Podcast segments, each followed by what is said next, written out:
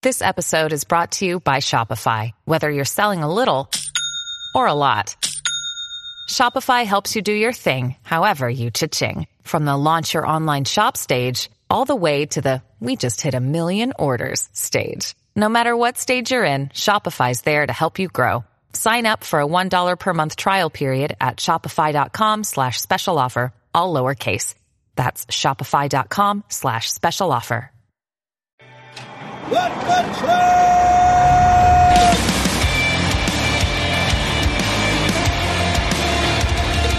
You are listening to What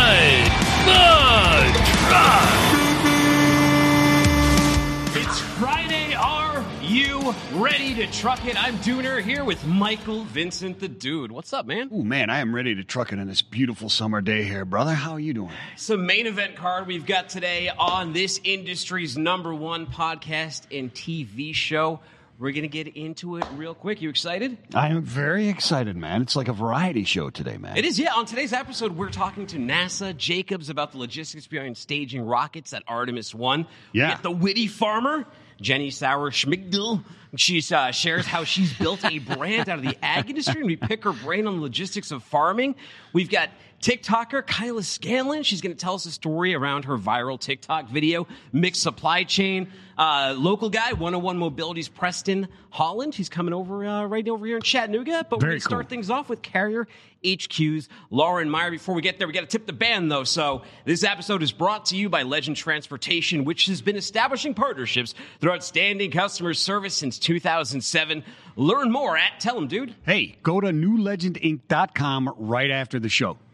Now, let's bring up Lauren Meyer. She's Director of Customer Success at Carrier HQ. Let's start this weekend off well with uh, some good stories, right? Doing the right thing by people. Exactly. How's Thank it going? you so much for having me. Yeah, we're Thank excited so to have you on here. You are you are a uh, you're a what's it called? You're a uh, Butler University Bulldog as well. I think the That's first right. we've had over here from Butler we have not had anybody else from Butler. You're first. Hey, tell us a little bit about your role over there. Tell us a little bit about your role over there at Carrier HQ. Perfect. So, as the director of client success, I have the opportunity to work with a majority of our carriers from all across the country, whether they're based in our home state of Indiana or all the way to California or Florida. Um, that's where I come into play. So, Carrier HQ has designed an on the go portal of competitive and flexible services for new and existing fleets, all with the goal of making it easier for them to manage their business. Our online portal provides one convenient place to get their insurance with low or no money down, options, as well as factoring, ELDs, and more. My role, like I said, is all about helping carriers leverage our offerings to manage their business as efficiently as possible. So that whole process is done online, and a majority of the time, carriers don't even need our assistance, um, especially when it comes to insurance. They'll just go to carrierhq.com, sign up, can receive a quote in minutes after providing information such as their DOT, uh, VIN, CDLs. And then after that's complete, carriers receive their quote inside the portal. But uh, we, if they have any questions, we also have an entire client success team that is here to help. Awesome stuff. So, Lauren, you know, we talk to a lot of uh, fleet owners here on, on What the Truck, and they tell us that finding insurance as a newer, smaller fleet can be difficult at times. I mean, the expense and the competitiveness of it. Tell us a little bit more about Carrier HQ and how it, what it has to offer for them. Right, sure. So we've partnered with Aon, who's a giant in the insurance space, to develop an action-based motor carrier insurance program. So the program is called the Small Fleet Advantage because it was designed specifically for fleets with 1 to 20 trucks. So as I mentioned, the program is for new and existing fleets. So I know there are no restrictions regarding the age of the fleet, which is generally a hurdle that some carriers have to find a way around. All of our quoting and binding is done online. Uh, we know that time is money, so the more time that we can save these drivers, the better. We're also one of the only ones to offer in term adjustments based on driving data from their ELDs. So, with safe driving, they can see their rates decrease up to 30% each month. Um, so, we're really allowing those carriers to be in the driver's seat and take control of their own rates. Wow. Well, Then, in sounds- addition, wow. Okay. go ahead. well, it sounds like you've really nailed the offering with uh, the great insurance product here for those smaller 1 to 20 truck fleets. Tell us a little bit more about the customers, though. Yeah, I'd love to. So we have so many customers with diverse backgrounds. Um, one of our very first customers, Cynthia, based out of uh, Memphis, actually, she not only runs her own successful authority, but manages her, manages her own restaurant too. So really cool. Um, she initially started off doing hot shot routes until she saved enough to um, start her own two truck fleet. Her drivers had a couple of years of experience, but was really shocked when she saw her insurance rates starting to surge. So after coming across Carrier HQ, she went online and was able to get a competitive quote and bind right away. It was also really great for her because our program doesn't have any experience, um, any experience requirements for her drivers. So since becoming a customer of ours, she had seen her monthly insurance rates continue to decrease and really loves that she has the resources to see the drivers safe driving in real time. She'll also, in a, along with that, receives actionable insights on how her fleet is doing if any changes need to be made. So in this case, her drivers know that their safe driving contributes to the success of the company by lowering the costs of running their business. Um, it's really a win-win for all, and we're excited to give her an advantage that she never had before. That's really fantastic. It's always great to hear those kind of real life stories. You know that, Dooner, and from fleet owners who have found success in the industry, right? Have have any of your other customers been taking advantage of the safe driving incentives that uh, Small Fleet Advantage program offers them? Yeah, it's really great to see how many uh, customers take the advantage of that. One of our other customers, George, who's based out of California, um, he's never been busier than before actually growing his fleet. So, one factor that has really helped um, his growth and profitability is that he's been able to lower those insurance rates by paying close attention to the program's ELD based driving reports so that he has everything that he can do to lower those rates month after month. Um, in his case, actually, he's had so much success with his own fleet that he's starting his own consulting business.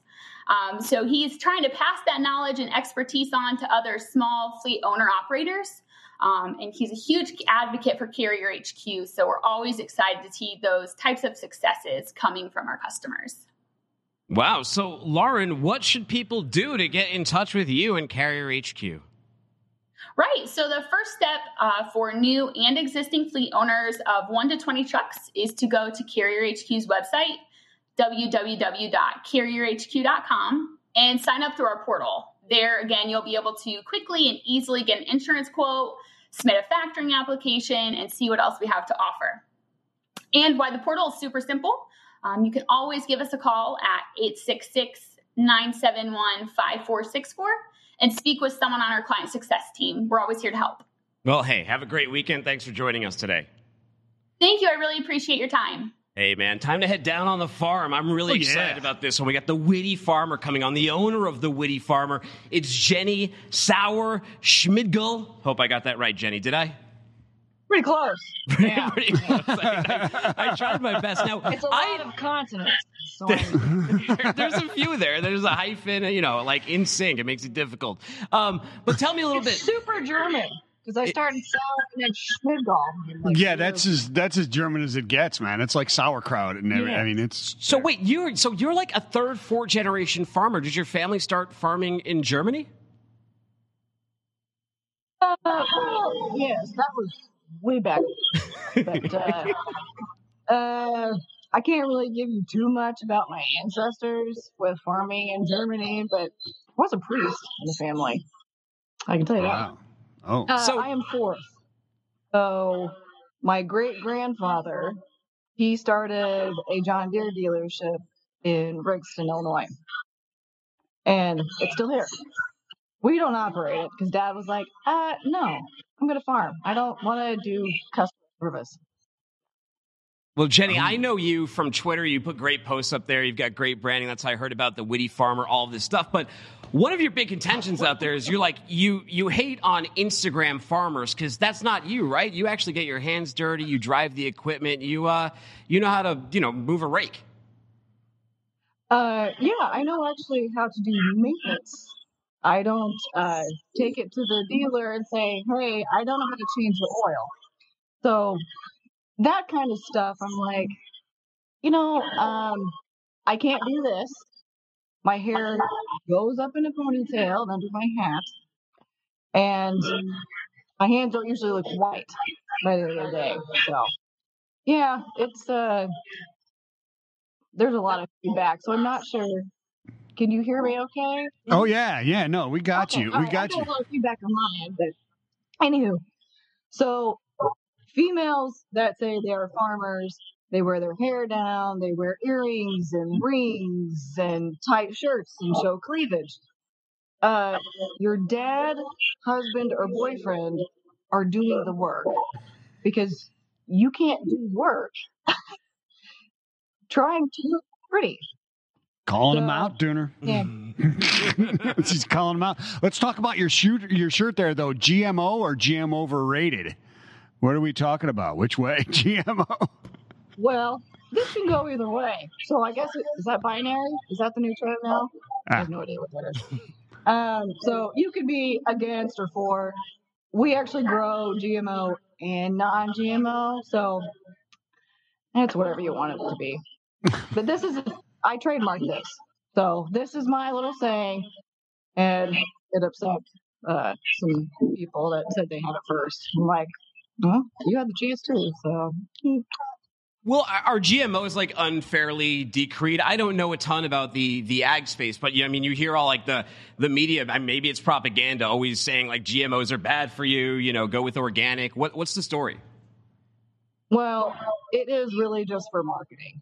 Oh. So, um, for instance, like Triscuit, they were kind of the first ones that started really putting non-GMO in their packaging.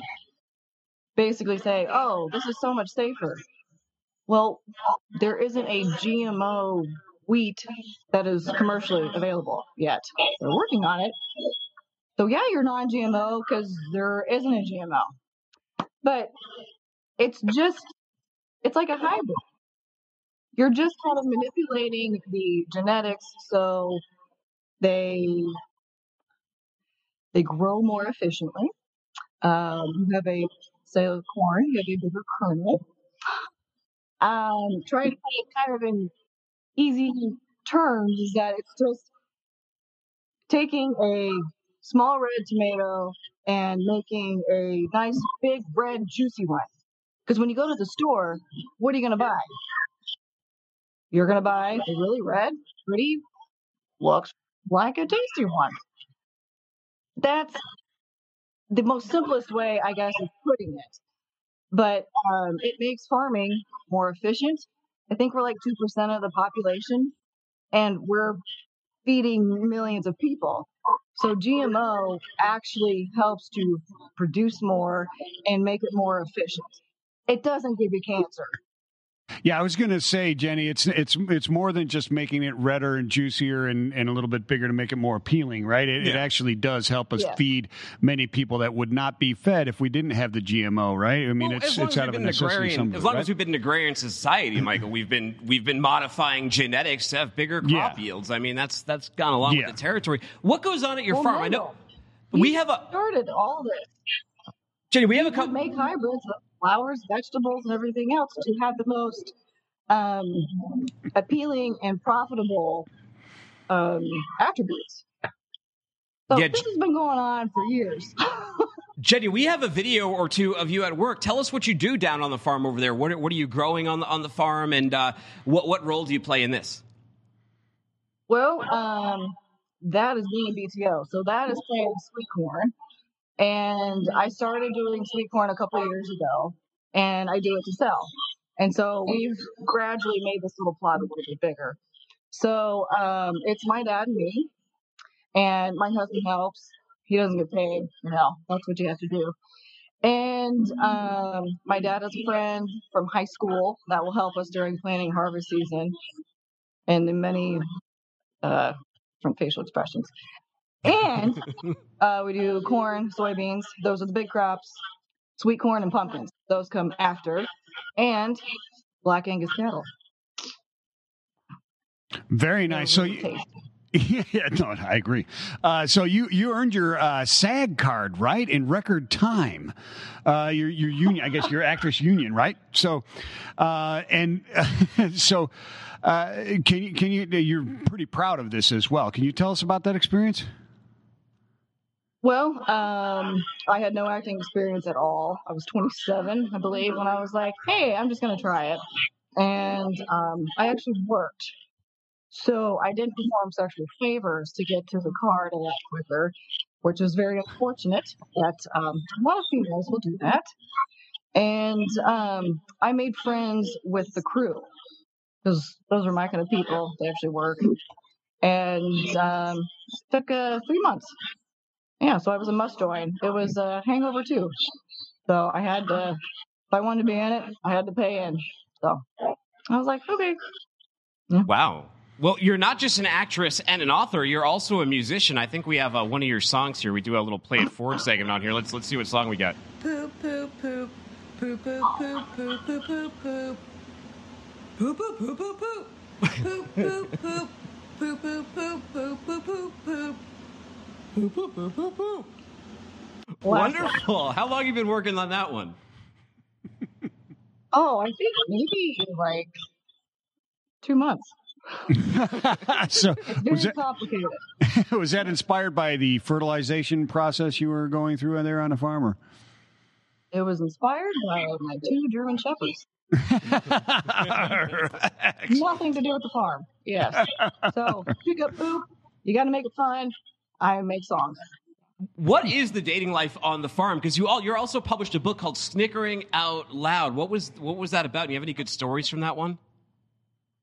You know, it's funny. I was actually asked this last week. I was in LA. Um, so that's funny. This comes up again. Um, I've lived in many different cities, and I had a lot of first dates. And to keep track of the first dates, they all got nicknames. And there were a couple kind of serious stories, but I like to make them a little humorous because it's a lot easier to do that way. And I enjoy making fun of them. So, um, one, his nickname was is Magina. He is a magician and very sensitive. Okay. I So got it. that was one of them. Another one was oily taters. His skin looked like an oily potato. So Oh wow, Oh. Michael Vincent loves the Wow. tots. I do love tots. As a matter of fact, I do love tots. And tell us about the store too. You get some great shirts Yeah. on there. You get some great sayings. It says if you don't like farms, you know you're gonna. If you don't like uh, something about like you'll be naked, you won't have a beer to eat, you'll be starving, right? Yeah, without farmers. Yeah, Without you- farmers. Yeah, close. you wouldn't have a beer. yeah. Um, my stuff is very simple. I don't like a really huge print and ostentatious. Um, just very straightforward. And I enjoy sarcasm. I'm very fluent in that language, and that's kind of what the shirts are. And um, all the sayings are made up by me or my husband, and we just have fun with it. So it's really funny that people enjoy them because we think we're funny to ourselves. So when somebody else thinks it is, it's like, hey, that's really nice. So, and a portion of sales are now being donated to my local American Legion. Oh, nice. Very nice. I love it. You're like a Very nice. character in a Wes Anderson film in a good way. I, I think it's great. So pe- people, people who wanna people who wanna learn more and they want to check out like the Witty Farmer. Where do I send them to? Uh, thewittyfarmer.com. So pretty simple. Hey, before we let you go, what's in season right now? What, what's growing out in the field? Is it all that corn? Uh, sweet corn. So that just started to emerge. So uh, pumpkins, maybe they got washed away last night. I don't know. We have had a crap ton of rain. So Wow. that's that's what's going on right now. All right. Well, Lucy, I'll let you get back to the Great Pumpkin Patch uh, and Richard Charlie Brown. Uh, thank you so much for joining us on What the Truck today. We appreciate it. Thank you for having me. I really appreciate it. Take care. Good stuff. Yeah, Man, absolutely. we don't we don't get down on the farm enough. No, we don't. We need to. We need to touch base with them because they are the salt of the Hey, earth. no, we haven't done enough either. Had enough people in here from Chattanooga. So That's good right. Thing we're fixing that right this second with Preston Holland. He's a BDM over at 101 Mobility. And he's going to teach us a lesson in keeping that mobility supply chain moving. Preston Holland, thank you for coming in this studio. Hey, how's it going, guys? Thanks for having me. How was uh, how was the walk over here? It's a beautiful day out here in Oh, Chattanooga. it is a beautiful day in Chattanooga, Tennessee. Just a little bit cloudy, about 83 degrees. So there's your weather update. Excellent. We got a new Nick Austin. We got a new. Oh, yeah. this is his audition, Nikki. All right. Can you make it rain tomorrow, my just for like an hour on my lawn? So, Preston, what is one-on-one mobility, though? So, for people who may not be familiar. Yeah, so we provide home access solutions for people with disabilities. That's going to be anything from stair lifts, ramps, home elevators. Um, and really, what we're trying to do is keep people in their home, uh, people with disabilities. So uh, we're a home services business, so it's uh, probably you know similar to like an electrician or an HVAC. Uh, we dispatch and uh, have kind of a central office uh, in a couple of different regions. Uh, we're a franchise business, so we have offices all over the country, and so um, our group runs the entire state of Georgia and East Tennessee. Um, so yeah, yeah, that's a little bit about what we do. Yeah, so part of your job is is coordinating uh, these different projects that are going on. Can you talk a little bit about that process there? I mean, is it you send one guy in there and they just give him this mobility chair and that's it, right? They just walk out, piece cake. Yeah, so it's it's a little bit more complicated than that. Um, so we're we're usually in the home anywhere from about two hours is our our minimum. Um, and maybe our more high-end products take about two weeks to install. So it's going to be a really wide range. Um, what we've done is we kind of have some SOPs where we have timeframes that we kind of expect for our employees to be able to install a piece of equipment. So maybe they're in and out in two hours, two and a half hours. Um, and then we're trying to dispatch them in a way uh, that makes the most economical sense from you know a fuel uh, perspective or from a time perspective, trying to save overtime if we can. Um, so you know our guys are usually working eight to ten hour days, um, four to five days a week, and uh, sometimes we're, right now we're working Saturdays because we are uh, incredibly busy. Oh wow. Wow. Well, you've um, you've established yourself as an expert here. So, really quick, I need to roll a, quip, a clip here from Gremlins, and you can tell me if this is realistic and if this could ever happen in the mo- mobility space. Roll the tape.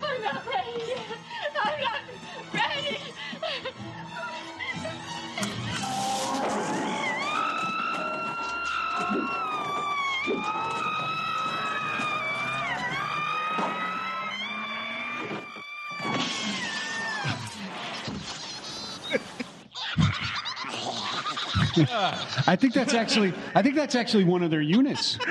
Isn't it? No, so that's, Bra- one, that's one long staircase. I know, It it's- a long time to get to the second floor, even though it's going that fast. Preston, break down the scene for us. What were we seeing there? Yeah. So the number one question that we get from people is, "Can you speed this thing up?" Um, the answer is no. Uh, it runs off tw- 24 volt circuit, and there's a national regulation to how fast they can go.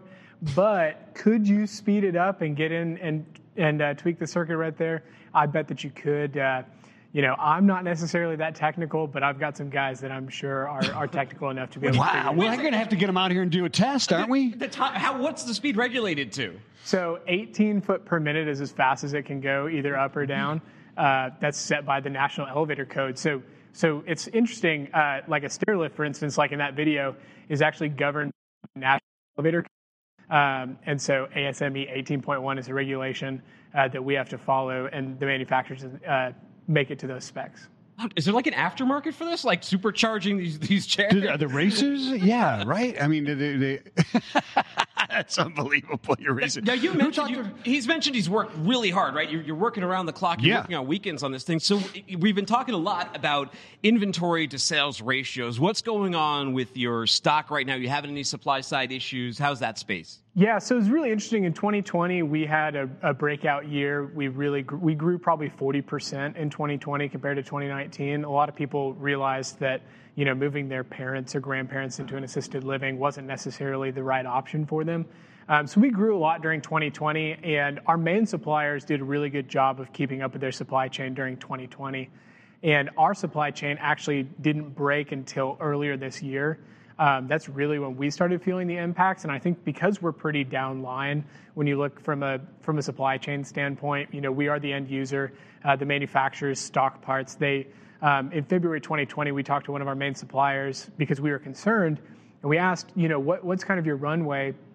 I mean, they said that they had between eight and 12 months of runway on supply chain. Well, that has since run up. And so we are seeing shortages across the industry, lead times going from three to five days being shipped out to two to six weeks. I mean, one manufacturer is even 12 to 16 weeks out, um, just kind of depending on the product. So, uh, we're probably 50% American made and 50% foreign manufactured. So those foreign manufacturers are really getting hit bad with, uh, you know, having to try and send stuff over uh, uh, on on ships and things like that. Yeah, that's a it's a solid point that people you know we had people got a lot of uh, uh, extra cash to spend, right? And then the point of keeping them home, uh, elderly at home instead of into uh, assisted living, that type of stuff. Are you seeing that continue past now that we're kind of getting into a post pandemic type of thing? Yeah, we are. So uh, when you look at you know assisted living versus staying in your home, one of our products probably costs the equivalent of one to three months in an assisted living facility. Um, so even if that extends your runway by three to six months, um, it's already paid for itself, and it's mm. you know maybe a, a, equal to maybe a little bit better quality of life because you are staying in your own home, right? It's you've got all of your stuff there, and so. Uh, we have been seeing now that people saw how quickly everything changed um, during 2020. We really have seen that uh, people are really opting to try and keep their family members either with them in their homes or keep mom and dad in the home that they're in. Excellent. So, uh, you know, uh, I don't know if you know well, this. I, actually, I want to say one thing oh, here. Like, I, and you talk about mobility, and you all you think of seniors, but I, you know, when I was 27, I shattered my ankle, and I was living in a three decker in uh, Dorchester, and three deckers are like, you know, I was on the third floor, so it's a walk up, the whole thing and incredibly painful, right? I mean, um, so what is the market? Is it is it mostly seniors though, or are you giving it to to people who are maybe physically handicapped? How does that all work? Yeah, so we're about 70% seniors, uh, about 30% what we would consider like other demographics. So that's going to be either someone with a, uh, like a degenerative disease, so multiple sclerosis or ALS or uh, muscular dystrophy or things like that. So um, sometimes those are late, you know, later onset, so between 30 and 50. Uh, and then we even have a lot of clients that are going to be, you know, um, really when you start hitting like 13 or 14, when you're he- too heavy to be able to be picked up by mom and dad, uh, we have some products that, that allow for safe transfer. But we're about 70% senior, so we are riding that silver tsunami.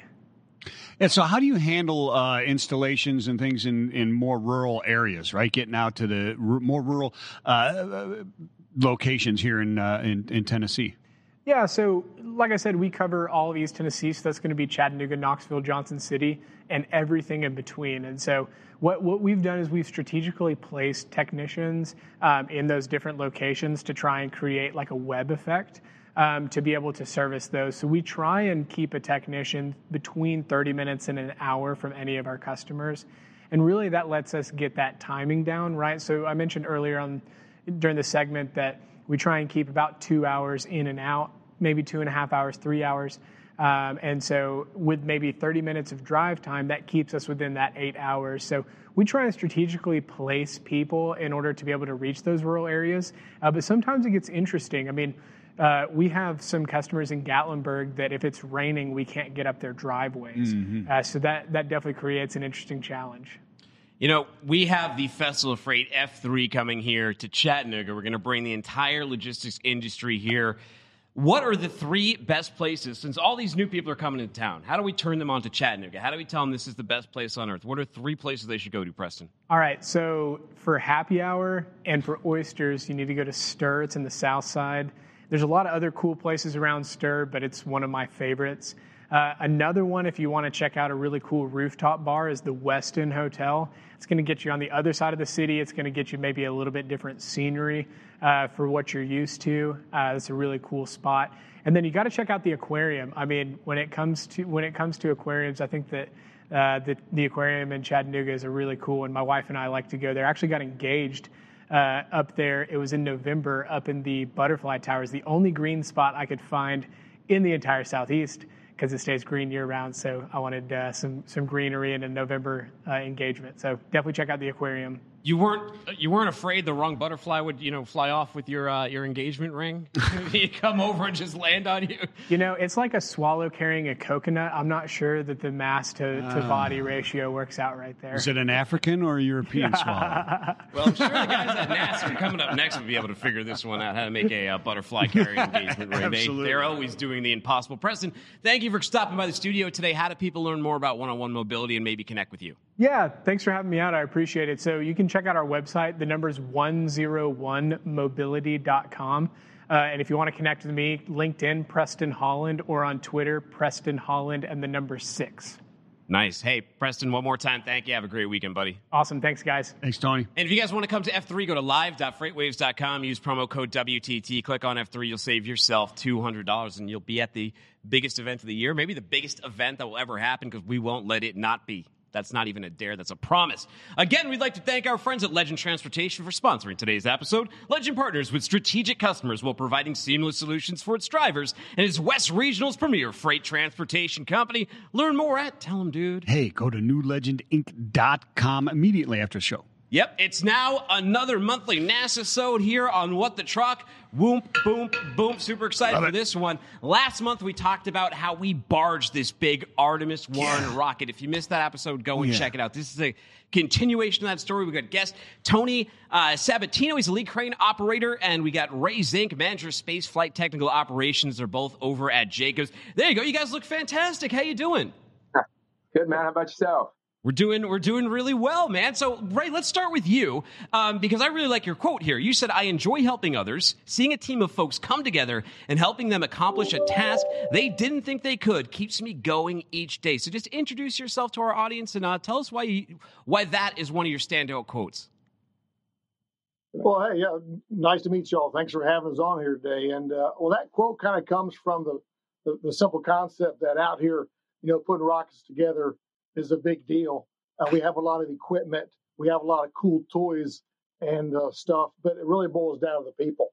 We really can't do anything without people. So we have uh, teams that work together, and really almost we work so many hours, they're almost like family Yeah. that we uh, we tend to to realize that's really the core of how we get this rocket put together and and get out there. You know, we're going to go to the moon, we're going to go to Mars, and and it's done by by equipment. It's done by cool things that people have created, but it's really done by people working together. So.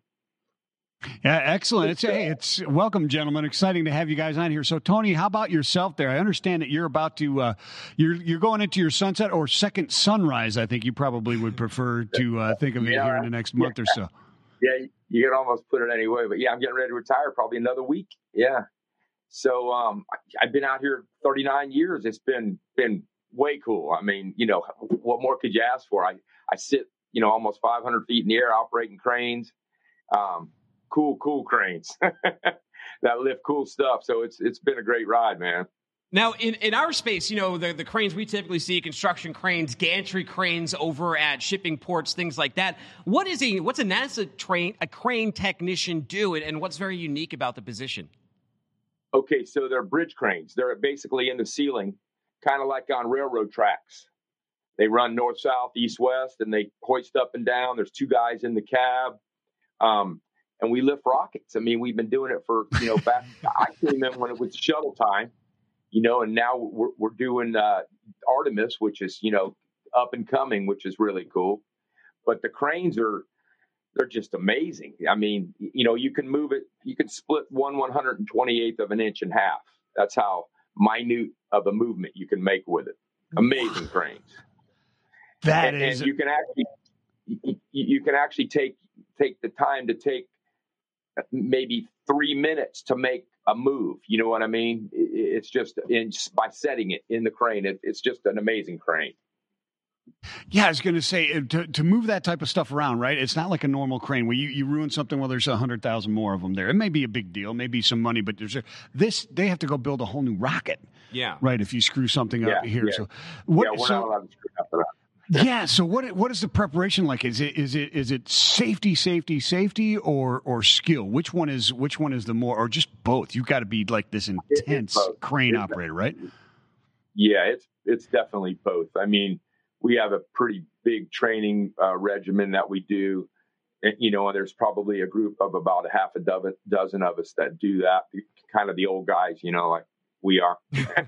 Yeah, but uh, a lot of new people coming in, you know, in their 20s and 30s that we're training, and and it takes you know a couple of years literally to train somebody, and it takes a group of guys to actually operate the crane. It's you know a, a five to six man crew just to run it. Let's talk about neat, though is the, the transition we've had over the century, uh, uh, the years and Yeah. decades. So you know, you all know about the Apollo program, right? yeah. So we had we had, we had teams of people uh, and crane operators and, and technicians working on Apollo, Right. and then of course they passed that baton over. To You know, folks like me and Tony came along and shuttle, and so they said, okay, here's how you do it. They trained us, they showed us what works and what doesn't work. Right. And so now, many years later, the shuttle guys were we're passing that baton over to a whole new generation that are working on the Artemis program. Nice. And what's neat is the training keeps passing on and our experience keeps passing on, but technology changes. Yeah. So every generation comes along, we're like, hey, here's how you want to do it. But they come along and go, wait a minute, there's a new new technology to help us with that. So it's kind of neat to watch the, the whole process evolve along uh, the lines of passing on knowledge, but also embracing the new technology.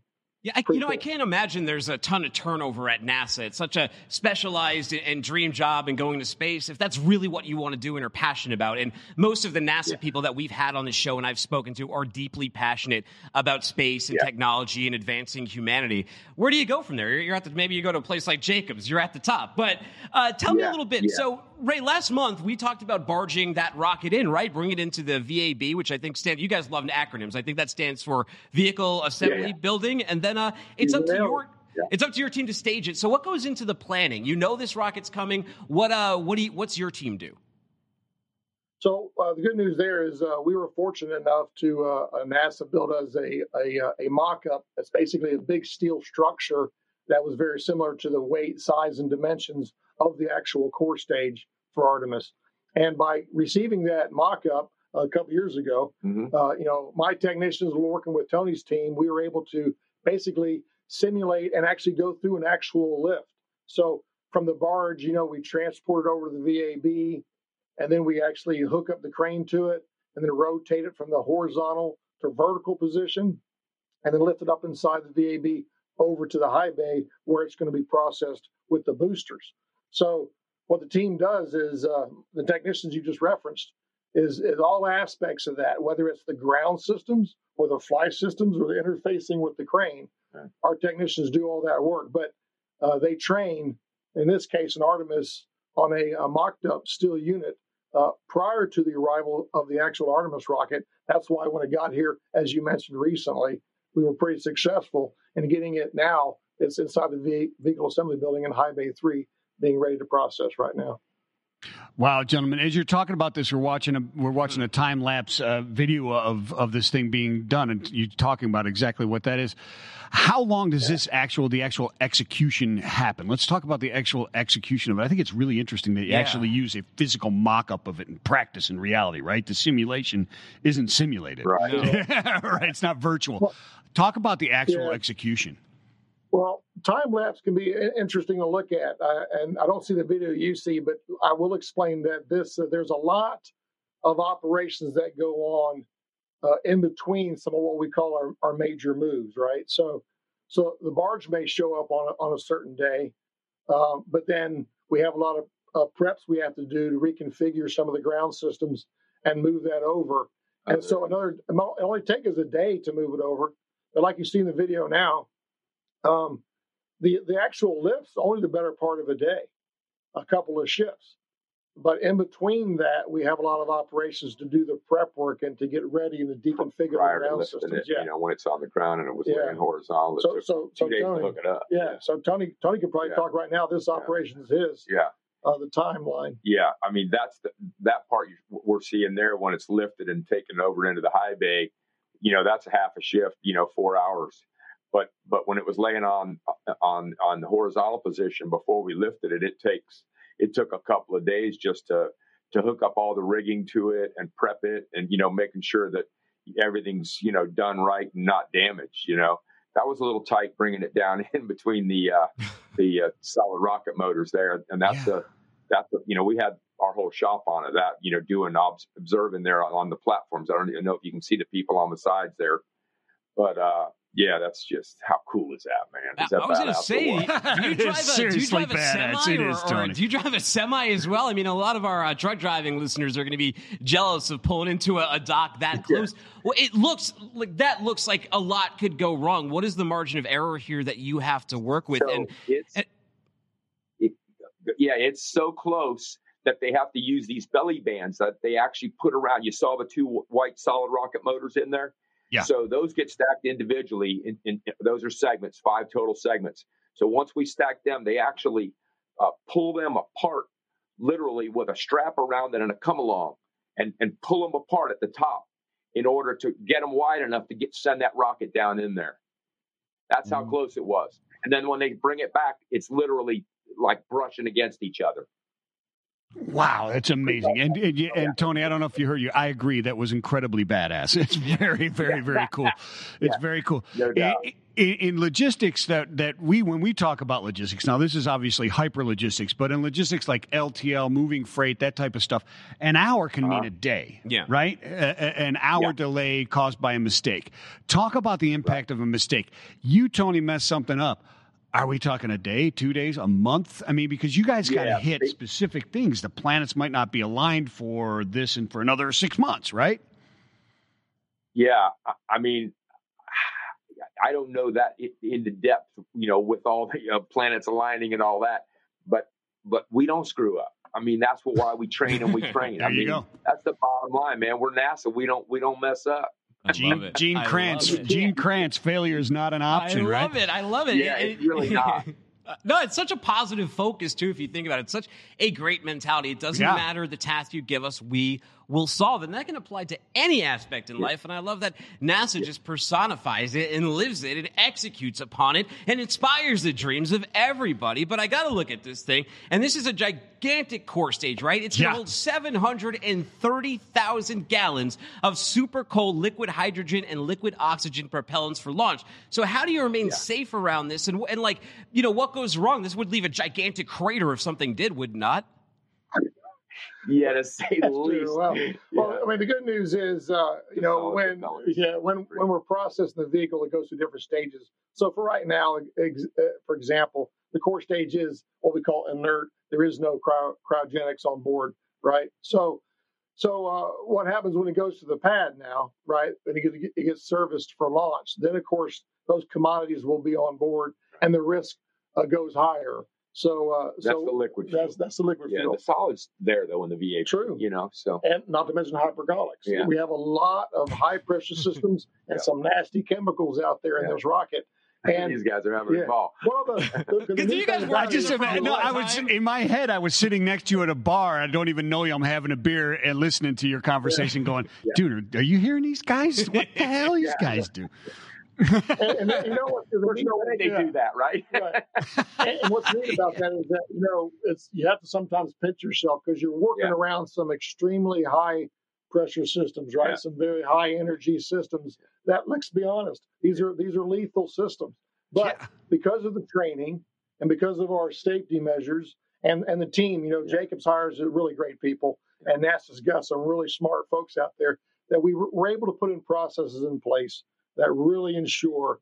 So when we're out there working on these systems, it's in the back of our minds, Yeah. like, damn. I'm still not sure bad. how I got this job. But, but you know, Thirty-nine years later, it's like, really? Only a month left for them to You know, figure out safe, that you're not qualified for it. I got to ask you something though. Now you're probably yeah, okay. yeah. Yeah, Let me ask you something. okay. I- I'm a dumbass, and everything I know about space comes from watching movies. So you said cryogenic propulsion. Is that like in Aliens when they're freezing Ripley and the crew to send people off to Mars? What is the cryogenic? you, you mentioned it when you said the, uh, the the really I think the words you used really cold the, the hydrogen and oxygen. Yeah. Those are what we call cryogenic. So those are the hydrogen and oxygen, you know, sub-zero temperature liquids and um, high energy systems though. Yeah. So Now, these uh, guys- again, we're we're aware that they're there and we know the risk, but we're trained not to not to have an incident. We don't mess up, right? Right. So you guys aren't up. like, I mean, you're not going over to the cryogenic thing and saying, "Hey, Tony, freeze me for a second. Let's play a joke on somebody." That's like a joke. You you look like Antonio Hold my- feet. yeah, hold my beer, Tony. Look what I can do with this. I don't know. Guys, I, hey, I want to guys, I know that you're very intimately familiar with this the space shuttle Endeavour, right? You you were back in shuttle Yeah. recovery operations, all that kind of stuff. I want to show you a couple of really cool pictures here and read you a comment from from uh, Ravi Magashiam from uh, JPL. So let's show these pictures of, of the Endeavour for these gentlemen right here. And he said, "The most beautiful spacecraft in the world. No wonder the shuttle was called a cathedral of technology. Not only could it carry seven astronauts, but close to fifty thousand pounds of payload. After 25 space missions, equating 123 million miles starting in 1992 and ending in 2001. It's a true workhorse of the era and manned space flights. Tell us a little bit about that uh, Endeavour and your work on it.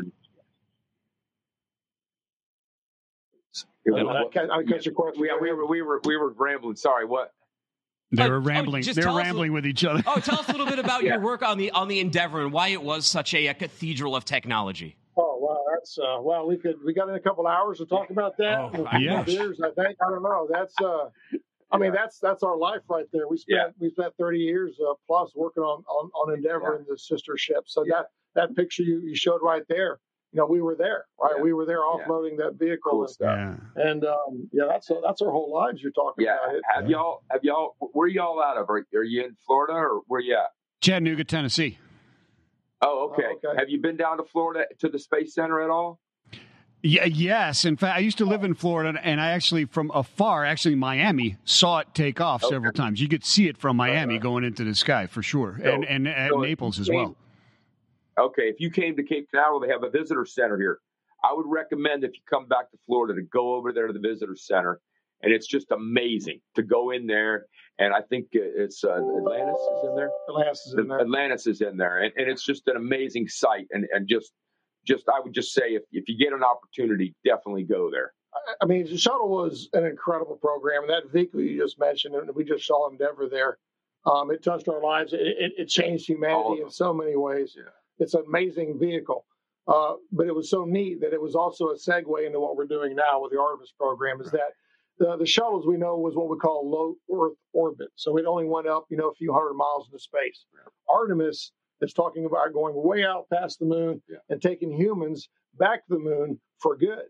Yeah, We're going to go live on the moon. And so, as cool as shuttle was, we're starting to think that our next generation is going to be living on the moon. Yeah. And that's just about a cool thing to know that we were part of the legacy Right. that got that. beginning of it, yeah, anyway. yeah, the beginning of it. You know, guys, Yeah. when when Dooner uh, called for that picture to come up and you guys saw it, I could see it on your faces. You look like two proud parents, right? Looking at, oh, Yeah. that was our baby in a group, Yeah, and it was so awesome. Yeah. You really did. You really did. I mean, It is. You could Yeah. see it. You could see it. I, I'm interested, Tony. Do you have a, a favorite moment, a favorite memory uh, of those times working with the Endeavour? Wow. You know, and and then yeah, it's just even hard to say. yeah. Yeah, a- and it was with all of them. You know what I mean?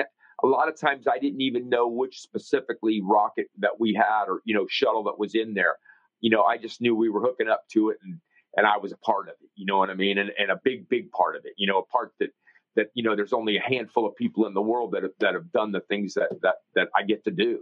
So I mean, every time we lifted it, it was amazing. You know, and every time there's a launch, you know, we literally cleared the VAB outside. Everybody's outside you know, getting ready to watch it launch, you know, you literally stopped all the jobs and went out and watched it launch because you did it. You know what I mean? And then when it took off, you know, incredible. You know, you, you got to come for, for for maybe for this launch that's coming up. But you know, I would say if you could have ever came literally Yeah. and been right here for shuttle, you know, your your your clothes are flapping it and you're three miles away. Chest is shaking. Yeah, that, that's Yeah. The, the impact. You know, I don't know if when you were young, you threw a M80 out there, you know what I mean, and you felt the impact. Well, that's what you feel when that thing's lighting off and, and, and going to space. Yeah. No. And the, yeah. We we, we would love to do a we would love to do a show from there. Now we're we're almost out of time, but Tony, I know this is your victory lap. I know this is your this is your swan song before the second sunset. So give us your favorite NASA story before we let you go. Reflect back. Jeez, I I, I, I would just That's the 80. yeah, That's just made or something. yeah. I don't know. I think it's more just watching the shuttle launches. You know, just that in general, watching the launches, seeing what you accomplished. You know, that's always been my biggest thrill is seeing it go up. You know, after after you you- you put it all together. You know, just amazing. Wow. Guys, when is this? When's the launch going to happen? Is it in 20, 2021, Yeah. 2022? The well, end yeah, right now NASA's targeting the end of this calendar year Yeah. as the current target schedule date. But bottom line is, you know, whenever it's ready and it's safe, it'll launch. Yeah. So that date, I'm sure, is gonna gonna be out Yeah. out there for the whole world to see. So Yeah. make sure you set your calendars when they get a firm date, and and it's gonna be something you want to see. Yeah. That's for Yeah. sure. If Tony wasn't retiring, it would be a firm date. I was going to say these guys need to start. You two need to start a podcast together. You got great rapport. know, it sounds like you've been working together that. too long. Yeah, Oh, dude, I yeah, said yeah, that. I go, we we got- should start one of these. I said, see these two guys up here, we can do this. Anybody Well, can. You're not good looking, but can we do a podcast where they can't see us? Yeah. Would that be okay? yeah.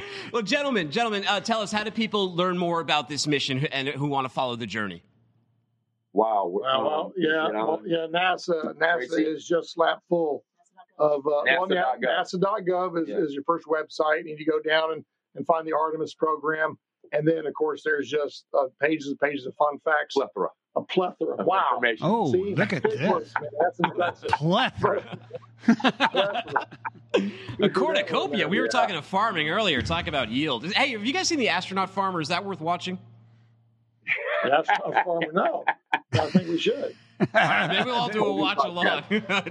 Gentlemen, thank you so much for joining us today. We really appreciate it. Hey, Hey, Hey. thanks for having us. You guys thanks. take care. Thanks, guys. Appreciate Take it. care and congrats on an amazing Peace. career and, and and what a way to go out landing that Artemis uh, Yeah. between the. Uh, You know, dude, eh, Wow. don't you want to work at NASA? Of course I Everybody do. we meet, it's Why do you think I keep bringing them on? I'm I'm hoping they just call and they're like, they, you know, I'm hoping they poach me. Oh yeah. I'm just kidding. No, I'm, no, I'm not. Uh, maybe. No, I'm just kidding. No, NASA's awesome. Hey, you know what? Know what's gone mainstream? Because I can't leave here. I love covering the supply chain too much. And No, you know no, what I love? I love when the Supply supply chain chain, goes mainstream. And now we got a TikToker who's gone viral posting this video here. Let's take a look at uh, let's take a look at Kyla's uh, McSupplyChain video real quick, and then we'll bring her up and talk to her about it. Yeah. Welcome to McSupplyChain. Can I take your order? Some of those semiconductors? We are simply out of those. Come on, TSMC. It's me. It's me. It's Timmy Apple. All right, for you. For me. Next. Could also use some semiconductors. Um, Take me 18 weeks to get back to you. Beer's on a discount though. Can I speak to like anybody else, please? I'm the only one working. All right. Hey, TC. Hey, um, please go talk to RISC. Thanks. In the back. Joe, you doing okay? Don't worry about me. Okay, fine. I have a job application. You want to work for McSupplyChain? I don't. I don't want to, but I need to. So And and that's the supply and demand special. I love it, Kyla. It's, it's Kyla Scanlon. And, uh, you know, we'd be doing her a disservice to just call her a TikToker because if you catch one of her viral videos and you look into it, she's also an investment partner at On Deck and she's the author of the book, The Little Penguin. Now tell me, Kyla, right. what is the plot of The Little Penguin? Oh my gosh! Hi, can you can you all hear me? Yeah, Yeah, sound oh, yeah, absolutely. Okay, okay, amazing. Yeah, no, thanks for having me on. That's so funny. You you did your research. A little? Well, what was The Little Penguin about? Oh my god, it was about this penguin that was swimming in the sea, and he was friends with a seal, and the seal was like kidnapped by a whale, so he had to go go find the go find the um penguin or no the seal the penguin had to go find the seal from the whale so Yeah. i've always been thinking about logistics like that's just who i am apparently so Yeah, she, she wrote that when she was like three years old. yeah, yeah, of course. But she said she's written like a book a week or a book a, A day book or a year, or a book a forever. year. Yeah. Quite yeah, a few. No, I, I write a lot. Yeah, yeah. Just have a thoughts in the brain. Got to get them out somehow. Now, our guys here, we have a we have a stock Slack channel here at, at FreightWaves, and um, a lot of the guys actually in there, they know you not from your supply chain thing, but because they're they're finance nerds, they know you from like Fin Twitter and from Fin TikTok, from some of your things, because you have been like an options trader for five years, right? You've you've done your Yeah, your work while. outside, yeah. Uh, what's Yeah, good no, to yeah. what's good to trade right now? Is uh, should I what, what do I go with meme stonks or crypto? Yeah. Let's get some free advice I here. know. yeah, no, totally. That's that's what I'm here for. Is just free investment advice. um, no, yeah, no. I, I personally am not investment advice ever, but Roblox, I'm I'm pretty bullish on. I'm excited for them. So that's all I'll say. Yeah. I've got a little bit of, of, of that. Well, what got you interested in the supply chain to do the McSupplyChain video? What gave you the idea? Yeah, I mean, it's just like every day it's like, oh, the supply chains are failing, supply chains are backlogged. And I was like, wow, this is super concerning. And I did like a little bit of research on semis uh, and I did like an explainer TikTok about what that meant on my like actual TikTok page. Um, and then I was like, it'd be super fun to do this in a skit because um, like somebody was like, oh, yeah, Apple is like t- taking all like the semiconductors. And I was like, Timmy Apple, what's he doing? um, so I was like, and then I just sort of like spiraled from that. Yeah. That is awesome. So your TikTok, obviously, talk about that a little bit as a marketing tool and that type. I mean, how powerful is it? Um, I think short form video is really powerful. Yeah. Like TikTok itself, the conversion is not great. So like it's good to have a TikTok platform, but I don't think like you're you know, I think it's a little tough to just like build a brand on there sometimes. Yeah, totally. But, like, yeah. Then you look at yeah. Supplemental, yeah. right? Yeah, exactly. Yeah. So like I have a Substack. It's it's sort of funny. Like a lot of people think I just do the the small videos, but I do have a Substack. Um, I do have a YouTube channel. I have like all this other resources. Like my main goal is financial education. Um, and TikTok is just like one mode of of transmitting that information. Yeah. One, one of the guys in our finance Slack, he uh, Luke Jim Tan Laundry Falaska, he wanted to know when I told him when we told him about this Mm-hmm. options thing, he wanted to know what your biggest win and your biggest loss was. Would is that something you care to Mm. disclose? Uh, um, yeah, my biggest loss was on a Brazilian ETF that I had no business even like being in. Um, so that was pretty bad. I got like like the thing with options trading is you can get pretty like uh, confident if you have a couple of wins. So I was like feeling really good about myself and like you know was bearish on this Brazilian ETF and and totally like uh, was way too over positioned in it and got burnt pretty bad. Um, and then like I did a pretty good job in Las Vegas Sands. Um, so like that was a fun play. But yeah, uh, it's just like you just have to keep your your head on straight with options. Yeah. Yeah. What about uh, uh, you know freight tech, uh, like electric vehicles, that type of stuff? How about Nikola? Are you bullish on Nikola or? um, yeah, no, they that's the one that rolled the the truck down. the. Yeah, but they actually, the, the, but the Tre actually is a working truck. We had our own Alan Adler there, and it's an actual It's truck, and it actually after moves. Trevor Milton. It's short for Trevor. The Tre is for Trevor Milton, the, Hmm. the their leader who left uh, unceremoniously uh, last year. Mm-hmm. oh, nice, Uh, good to have a legacy name like that. I'm sure that sparks joy at the company. Well, what- yeah, what- like electric. Well, maybe it's a better question because it's a little bit broader. Why do you think so many EVs that came to the market last Yeah. year and this year as SPACs versus like traditional IPO? Oh yeah, I mean they don't have like they can't go IPO, right? Like the only way that they're gonna get through to the market is through a SPAC because they don't have product. Um, like there's this Elon effect right now, like across the markets, and so like all these EV companies have a premium attached to them because of Tesla, um, because Tesla's like this EV company, so it's like oh they could be the next Tesla, like, and then SPACs will SPAC them, and SPACs like you know that's just really financial engineering at its finest. Um, so that that's really all it is, like perfect storm. So. Okay, so TikTok, finance, trading, all that kind of stuff there. But did you know on Saturdays she's a mentor for Super Saturdays? Wow, what is that? Uh, well, I I think it's a little nefarious. Maybe she's tutoring children in genetics in Western Kentucky. Is that? I mean, that sounds like a cover. yeah, that was that was in college. Um, so yeah, that was like something I did on the Sat or on Saturdays was just um like it was like third graders and just we would talk about like biology and things like that. Um, and genetics was one of the courses. Okay. yeah, so like Punnett squares. I wasn't like, hey kids, like you want to mix up some genes with me? Super bots. Let's make the master Yeah. race. No.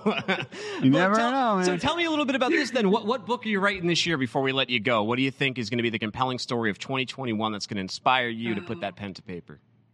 Yeah, I mean, like, so I do a ton of research on like meme stonks, um, but a a lot of like media outlets are writing about it right now. So I think there's something there with regards to like the community aspect of it. So like post pandemic, um, like what does it actually mean to like be a redditor, to be in like these coins? Like what point um, is it community versus like actual financial gains? Um, so I think like that's going to be a thesis that I'm going to spend a lot of time on. Yeah. Nice. You know, it is a big one too. I asked, um, I had uh, Hyliion's Thomas Healy, another you know EV uh, green stock, and he, I was asking about retail traders and meme stocks, and like, do you have a backup plan? Like, what if you're at one of these companies, your CEO, you come in, all of a sudden your stock goes AMC or, or GameStop on you, and it has that like sort of fake value that could fall out at any time. What what do you do? And he's like, you know, uh, it used to be go after institutional traders, but now you also have to address that retail market because it's huge. It's a collective that's huge, and and so much of it is driven just by like emotion emotion, and it and it, meme stock is actually the perfect term for it because it's driven in almost that Yeah. same way. Kyle, I love your stuff. I think our audience will as well. Where should I send them to to learn more about you? Yeah, no, Twitter's great. So at Kyla Scan, so scan S C A N, um, and then TikTok at Kai.now. Uh, and then I have a Substack, Kyla.substack.com. So yeah, check out all three. Thank you so much. Have a great weekend. Yeah, bye. Thank you. Take it easy. Wow, good stuff. Awesome.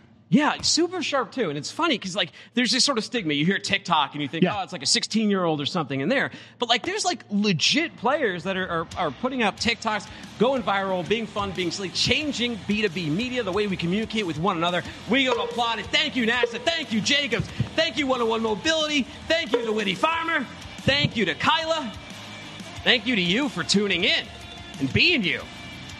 Find me on Twitter at Timothy Dooner. That's D-O-O-N-E-R. Find him at Vince the Dude. Subscribe to What the Truck wherever you listen to podcasts. Download the FreightWaves TV app. Get tickets to F3Live.freightwaves.com. Tell them how to be this weekend. Peace and love, everyone. Spread it everywhere.